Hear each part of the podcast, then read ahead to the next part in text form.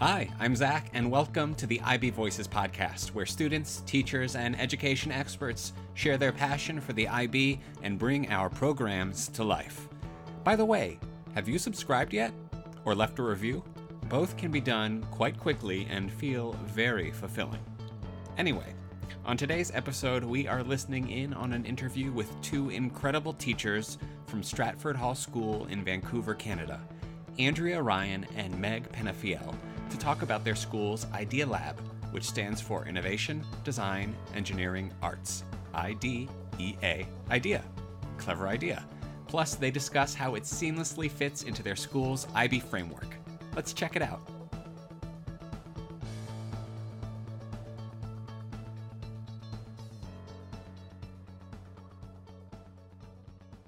Today I'm joined by two teachers from Stratford Hall School in Vancouver, Canada. Andrea Ryan and Meg Penafiel. Welcome to the podcast. Thank you so much for having us. Great to have you both here today. I wonder if you could start with a little background on Stratford Hall and your roles there. Well, Stratford Hall is a school that started in the year 2000 by two families and started really small with just 40 students K to 12. And currently we have 530 students. It's an IB continuum program and it's an urban school. So we're right in the heart of Vancouver East Side, which is really neat. I co teach some PYP classes with Meg, teach in the MYP, and then facilitate and support teachers coming into the space across the continuum. Hi, and I'm Meg Penafiel, and I've been working at Stratford Hall since it opened in 2000, but in a different capacity. Back then, I was a Spanish teacher and a PE teacher, and now I'm in a teacher librarian role as well as teaching design classes in the PYP with Andrea. Fantastic. So we've got the MYP and PYP covered here. Does Stratford Hall also have the diploma program going on? Yes, we do. We also offer the DP program. Well, today we're going to explore something that really gets to the heart of the learning and teaching experience of the IB. Let's talk about Idea Lab. And I suppose the best way to begin would be with a general introduction for people who maybe aren't as familiar with the concept. What are Idea Labs, and are they the same as makerspaces?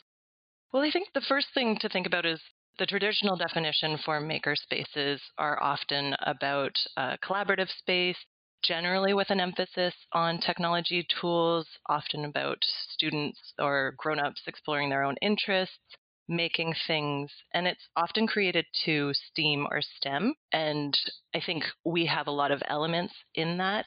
But I think our Idea Lab, our emphasis is that, plus also the consideration of developing kind of the maker mentality and the character traits and connecting to kind of our approaches to learning and the problem solving capacity. So, the creative capacity of our students, preparing them to be able to tackle any problem that they might face.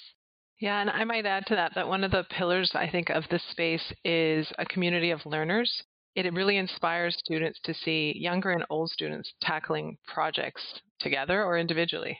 And I think also we really believe that creativity is a skill that can be developed and learned. So it's really important for us to support that idea and that sometimes things are messy and sometimes we need to fail fast and fail often and that we give them a space for kids to try things themselves with that sense of agency and ownership and learning that they can actually make a difference and do things. One of our key tenets is moving from empathy to action. And we do use kind of the lens of design thinking, where we're always trying to bring it back to humans and who we are in our world and how can we make a difference. And if we know that everything in our world is designed, both physical objects and systems, and we know we can have an impact on that design, then students then know that they can change the systems, change the products, change the world, essentially. That's great. Since we have each of you on here with your own program specific focus, I think it's a nice opportunity to look at how Idea Labs might fit into the IB framework. And maybe, Meg, I can start with you and how it attaches to the PYP emphasis and then, Andrea, you can come in and say if there are any differences when you're looking at it from an MYP perspective. Sure. In the PYP, at the moment, we sort of see design time, the class, when we bring them into the Idea Lab, as an extension of the learning that's already taking place in their classrooms through their units of inquiry. And so we will be looking at the concepts that they're exploring and maybe not looking so much at the content, but about the skills that they'll need to have those conversations in class. So there's ATL skills that are being developed every day creative thinking challenges, developing their communication skills, collaboration skills, their self management skills. Um, and we do that sort of through project based learning. And I think on the MYP, we naturally build on those skills. So again, we're always looking back to those approaches to learning. How can we intentionally teach those skills? We talk about, okay, now you have to collaborate, but how do we support students in learning how to effectively collaborate? So we teach decision making hacks and explicitly teach ways in which a group can come to a decision the space itself is a space where we invite students to fail, where we invite students to persevere and tackle problems. And it's also a space where we really foster creativity. So we're using improvisation techniques, key creativity, emphasis on developing fluency and flexibility. And it's also a space, so in the grade eights, they have a passion project. And so they are going through the MYP design cycle. They're really trying to think about a problem that matters to them. Maybe it's a problem that they themselves have, or somebody else in their lives, or a community.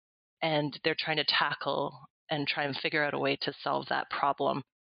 And then in December, they have no classes for one week, and it's a very big, intensive kind of design sprint where they're in the Idea Lab kind of take over the whole space, and every student is working independently on their own passion project. So they've dug deep on their research, they've prototyped, they've tested, and then for that week, they're building and creating their solution to the problem they've identified.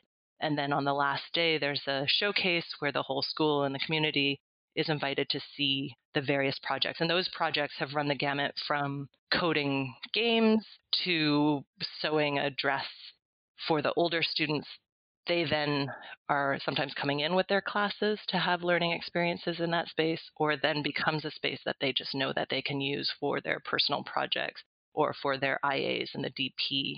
And so they run workshops well, this is great. I'm actually excited that we're moving from the theoretical into the practical. I'd like to talk more about those programs and how you implement specific types of projects. For instance, when you were talking about running the gamut from coding games to designing backpacks for pets, is that something that everybody is doing on their own at once, or do you separate things into different project categories and types and you'll move from one to the other? How do you implement the program? Sure. So some of the streams we have in the PYP design classes, we have novel engineering where the students will read picture books and they'll use the characters within the stories as their design clients. So they're going to be designing for the characters. They talk about what needs those characters would have, what problems they face, and then their designs will come from those stories. Um, we have a digital storytelling stream where they're learning to tell a story either through iMovie or any type of digital tool. We have a culinary stream where that stream tends to be more about where they're learning about collaboration skills because it takes a lot of collaboration to work together as chefs in the kitchen.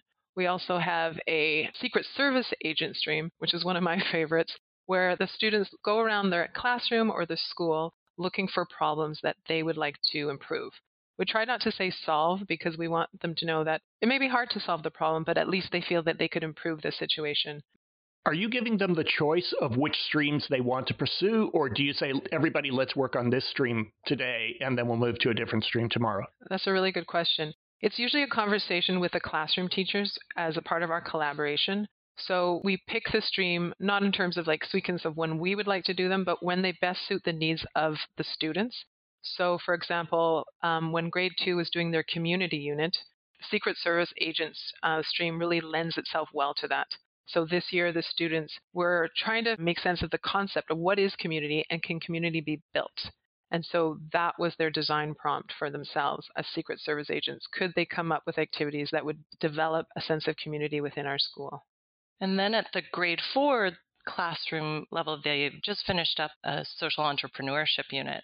And so the two classes were doing this this unit, but every student could pick the product that they wanted to make, the clients that they were making the product. And so there was all the research behind that. And then when it came to the making, we are very fortunate to have support in that space so that we were able to so teach students who are really interested in, in digging deep on sewing because they were sewing their solution there was usually a mentor with those students those students who are learning adobe illustrator and wanted to cut things on the laser cutter there's somebody that could help those students so in terms of the skill development we follow the mantra of we'll teach one student and that student can then teach other students and believe that it's fine if students know more than we do and we're there to kind of support them, troubleshoot, guide.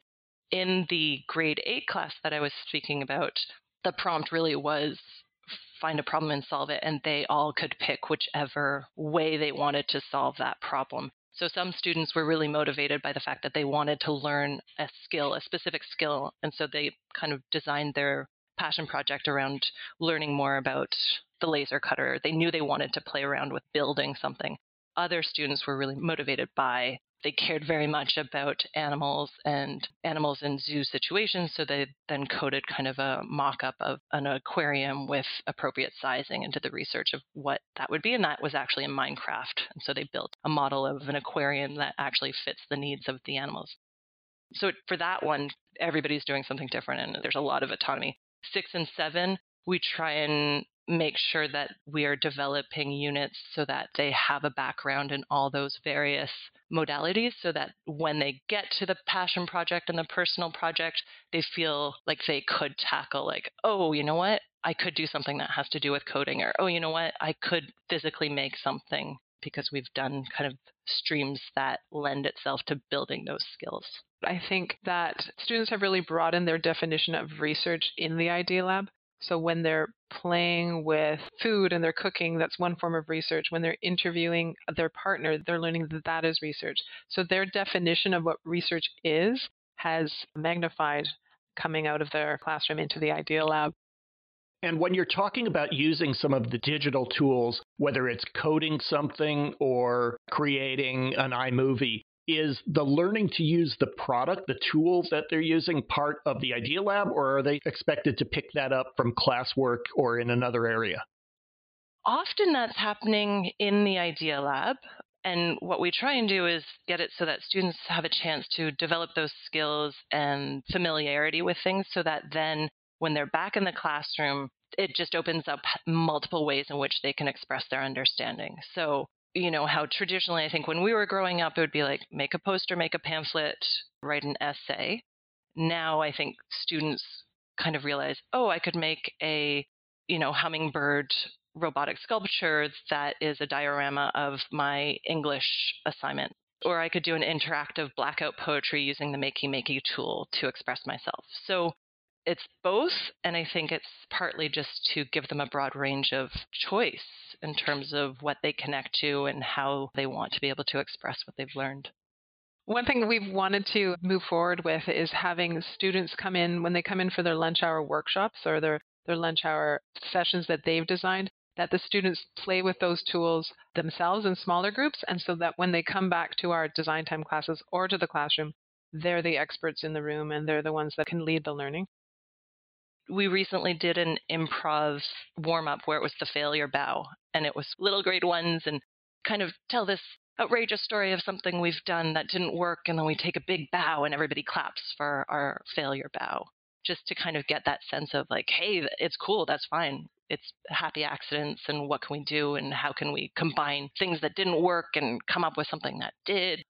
Well, you've mentioned a few times not be afraid to fail or it's okay to fail. What are examples of something going wrong where, or students struggling to complete an assignment or to get to the objective they were striving for?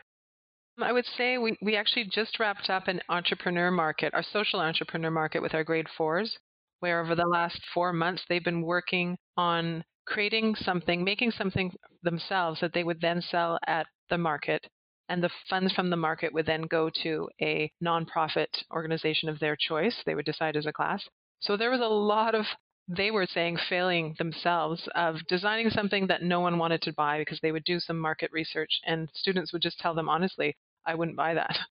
Or pricing it too high, not learning how to use Illustrator and a laser cutter to make boxes and of things and them not working and not seeing the product that they had envisioned in their mind.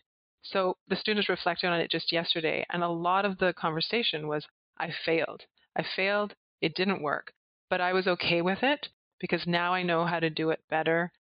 There's definitely many examples of students whose projects don't go according to plan. And certainly, one of the students I remember last year had a neat project where he wanted to create a glove that would control his computer remotely. Um, a lot of research, prototyping, and it never really came off the ground the way he wanted to. But he's now one of the students who's in that space all the time, running workshops for younger students, infusing the things he's learned into his science, into his math classes. And I think the thing that's really neat about the MYP design cycle and about design thinking is that baked into that cycle is about prototyping, is about testing, is about considering what could you improve? How did you test it? What didn't work? What changes or modifications could you do? And so there's kind of a scaffolded approach. It's not just like, hey, go ahead and fail but there's a scaffolded approach of what do you do with that failure and the more we practice failing the more we practice having our towers tumble and then kind of modify our approach we develop more resilience and more grit and more kind of that capacity to be like, okay, I might not know the answer to global warming, but I can tackle it or I could try or I can think about it. I've got that kind of mentality so that's been really important to us to kind of really foster that sense of empowerment. And that comes from failing fast and failing often and keep going. Great. Well, I think we have a good understanding of what the Idea Lab program, if you want to use that term, is. What kind of benefits are you seeing? And I'd like to approach that both from the standpoint of educators and the students. In terms of educators, we were talking with a few teachers before actually coming to do this interview with you.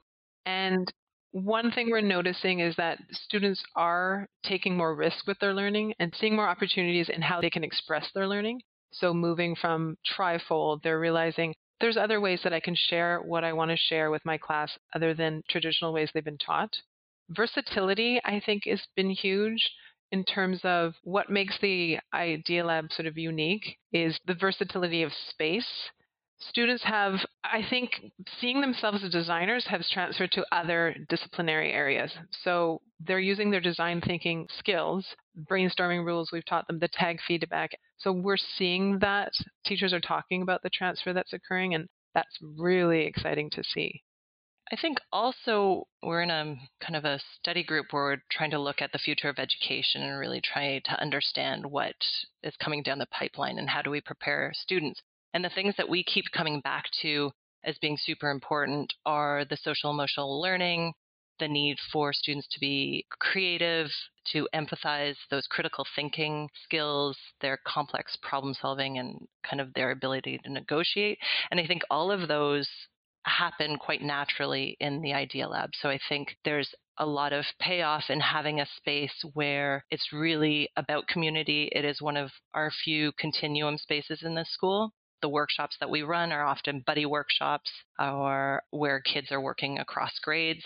And it's a space where they are developing that empathy muscle and kind of learning critical thinking skills and creativity. And I think, regardless of what happens in the future, I mean, we can spend a lot of time trying to think about what's going to happen, what's what is the world going to be like, and I think the thing that's neat is that even if we get it wrong, even if our predictions are wrong, if we prepare our students to have that social emotional kind of resilience, I think it's fine. If we don't figure out what the next disruption is or the next coding language or if cars are going to be flying or those kind of things, they'll still be prepared. Let's take a look at how we can help our listeners. If we have somebody who is at one of our IB World schools who's thinking about getting started with Idea Labs, how would you advise them to go about the early stages of putting this into play? Well, I think one of the first things to think about is that you don't need to focus on big, expensive tools. I mean, like Meg was saying, we started in a single classroom, and it was really about the mentality and the approach and the willingness to try and to model that for our students.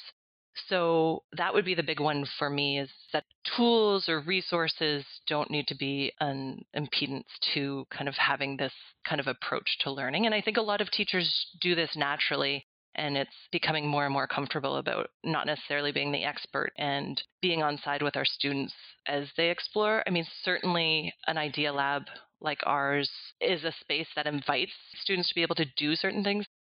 We've been actually talking about how the Idea Lab is about the space, but it's not. And so it sounds like a contradiction. The space allows us to do so many things. It inspires the students. They see the tools that are out. So I think the goal would be if someone wanted to try to infuse this into their school, to take aspects of it and bring it to their classroom. So maybe have a type of design thinking cart or a maker mobile or whatever language works for their school setting and have the simplest tools, which is what we use the most. We used cardstock to, and when we teach them paper engineering, we have just the scamper metaphor for what to do if you're stuck, to substitute, um, combine, adapt, and all those things that go with it. Having the design cycle out in your classroom so that it's a scaffold. And I think it's that willingness to be okay with messy, to be okay with kids getting frustrated, and to be okay with kids potentially crying if things aren't going well, and to really embody that belief that creativity can be learned and everyone is creative. I think as teachers, if we really believe those things and we model that, then I think students then also believe it and can embody it as well. How about from an administrative standpoint? Is this something that a teacher can do on her own or his own within their own classroom situation? Or do you recommend having some coordinator, somebody to really look after the Idea Lab aspect of what the school is offering? Well, I think if you have an Idea Lab which is what we call it, and multiple students and classes are using that space, it definitely helps to have a coordinator just to have an eye on the larger picture of, of how it's being used and how um, to bring people in if there's elements that kind of we could support or push in more depth. But definitely it's not something that that you would need if you you could have your own classroom be a makerspace or an idea lab like it's both an approach and a space. And if you don't have the space then embody the approach and, and do it kind of independently in your classroom. I think also to include, I would encourage any teacher that's doing it, they can definitely start on their own and to make sure that they're talking about the why and the what and to share their experience with other educators and with administration. Because sometimes the things we do, the beauty that's underneath it is kind of invisible to someone who's just passing by or doing a walk through the school. So, for example, one of I think our most successful streams, and by successful I think one that has supported the students' thinking and their learning has been the paper prototyping stream, where they learn simple engineering techniques that they use with paper to take a 2D design and go to 3D. And that really helps them with their spatial visual reasoning to see whether their idea might work. So if you were walking by that day in the Idea Lab, it might just look like a bunch of kids folding paper. So the need to communicate to administration, to the parents, to the school of the why behind things, I think is really important. And are there any resources that you're familiar with where teachers or schools who are interested in this can go to look for examples or some kind of basis for putting together their own programs? Certainly. There's um, a great book called Maker Centered Learning, and it's empowering young people to shape their worlds. And it's a great book that kind of documents what a maker centered classroom might look like, what are ways in which you can infuse that maker centered approach to your teaching. Also, design thinking as a methodology, I think, is, is really great. So, if teachers want to learn more about design thinking, which is used outside of classrooms as well in industry, D School in California. That's another one. And then the tools that are often used out in design. So Scamper is a tool that's used by real people out, outside of school situations. Brainstorming rules, improv, all of those are, are kind of great resources. So improv encyclopedia has lots of great warm up games. I would add one book that was a great first read was called Launched Using Design Thinking to Boost Creativity and Bring Out the Maker in Every Student that's written by John Spencer and AJ Juliani. That just breaks down the design cycle of what each step is and examples of what you could do for parts of the design cycle. So it's a great intro book for anyone who doesn't know where to start. Great.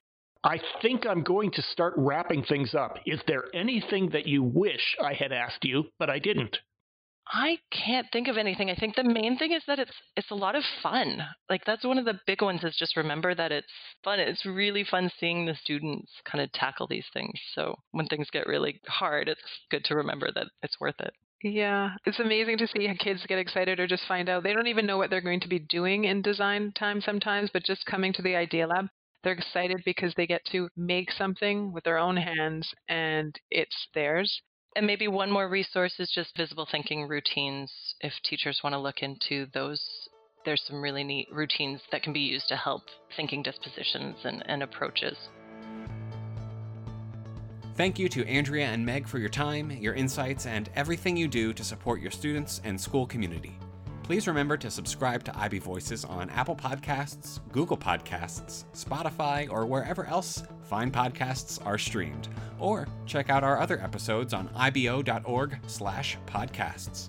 Okay, listeners, thanks for listening and be safe, be well, and we'll be back soon with more stories from our students, schools, educators, and more.